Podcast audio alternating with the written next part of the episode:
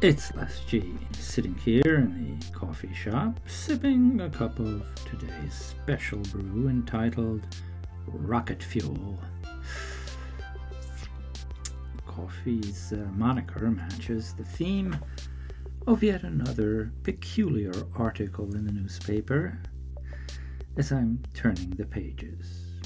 It's about a whistleblower who ran the U S Pentagon's U F O program for nine years, and now he's announcing that the secretive government project is about to be made public, and thereby acknowledging the long-denied existence of U F Os, or as they call it, unidentified aerial phenomenon, U A Ps. You say tomato, I say tomato, let's call the whole thing off. Not. Now let's see where this whistleblower's, aka Alice's White Rabbit, really takes us. Yeah, so he, um, he tells us about the uh, inexplicable maneuvers at incredibly high speeds that have been observed of these U F Os. And then our Pentagon whistleblower gives us the following reason for the government's past secrecy that goes back to the nineteen fifties zeitgeist, and here it is. Quote, "They felt that it made them look inept," he said. "They felt, in some cases, that it challenged their philosophical and theological belief systems. They just couldn't process it." Unquote. I had some thoughts about that and noted them in my journal in the following way.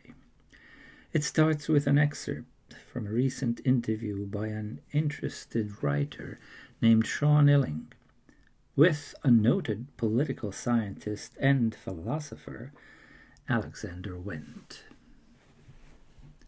Sean Illing asks, why should scientists care about U F Os? Why should philosophers care? Why should anyone care? Alexander Wendt's response is, because if E Ts were discovered, it would be the most important event in human history. Sean Illing asks, why? And Wendt answers, if it became known, it could be a very dangerous event in the sense that we might see a collapse of state authority. We might see chaos, the possibility of contact with a civilization that has vastly more knowledge than we do is exciting and terrifying and unpredictable. But uh, humble me has a different opinion about this. I think that Alexander Wendt's, the political scientist's, suspicions are rooted in the fear of being subjected to a kind of ultimate power, something perhaps that many of us with a vivid imagination might have contemplated at one time or another as having it, and what we would do. Well, specifically, the thought of, what if I ruled the world type of a scenario.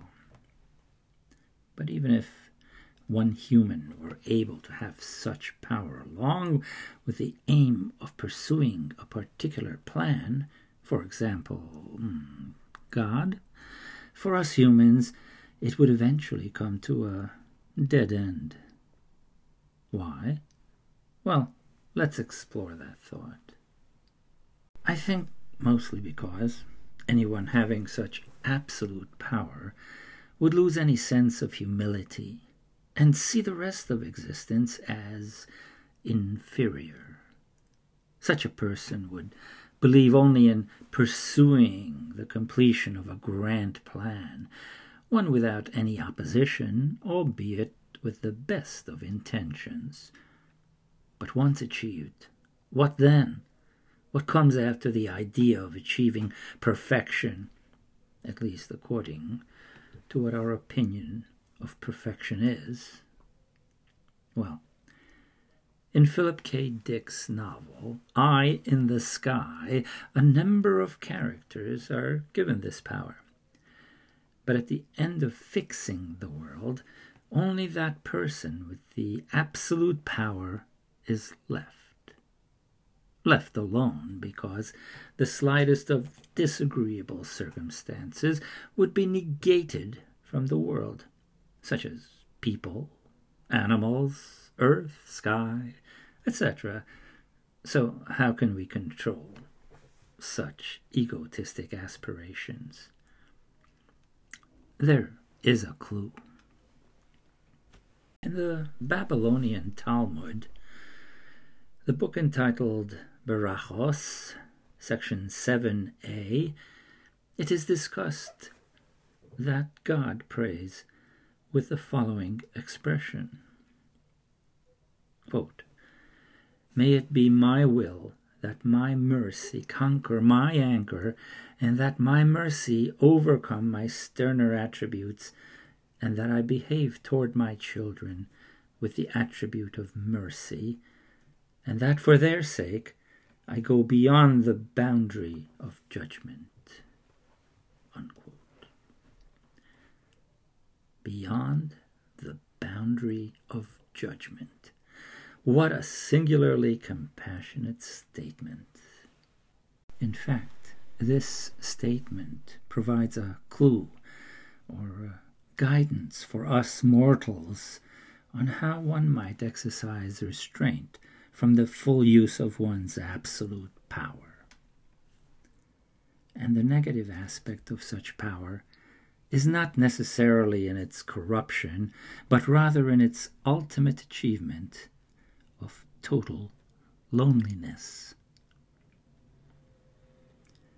And so our political scientist, philosopher Alexander Wendt is leery of accepting the government's validation of a possibly all-powerful U F O-traveling civilization.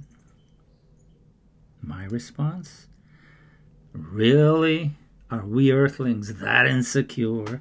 I mean, most of us have been so inundated by the various science fiction-related literature, movies, T V series, computer games, toys, that we have been conditioned to accept the existence of U F Os and E Ts not as an if, but rather as a when.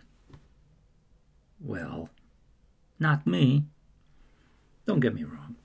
I love all things associated with sci-fi.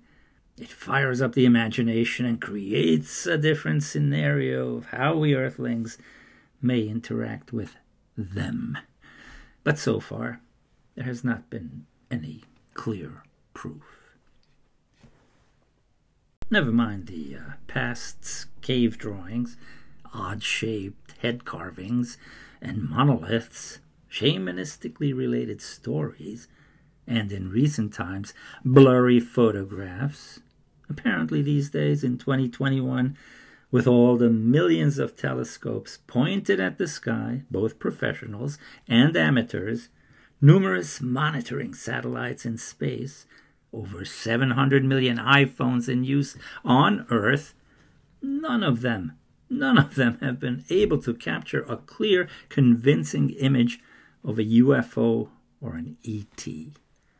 Area fifty-one is off limits, and the recent Navy air chase of an erratic blip on their monitors are the best we can do to wonder if there is intelligent life from other worlds who might be visiting ours.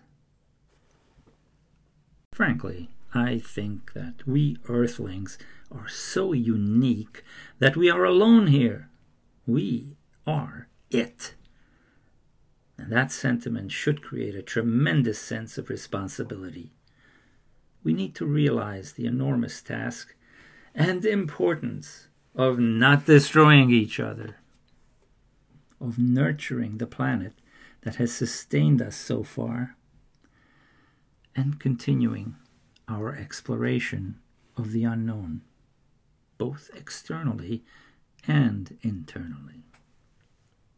Hey, I'm an old adherent of Jean Paul Sartre's opinion, which states that man is alone, abandoned on earth in the midst of his infinite responsibilities, without help, with no other aim than the one he sets himself, and with no other destiny than the one he forges for himself on this earth.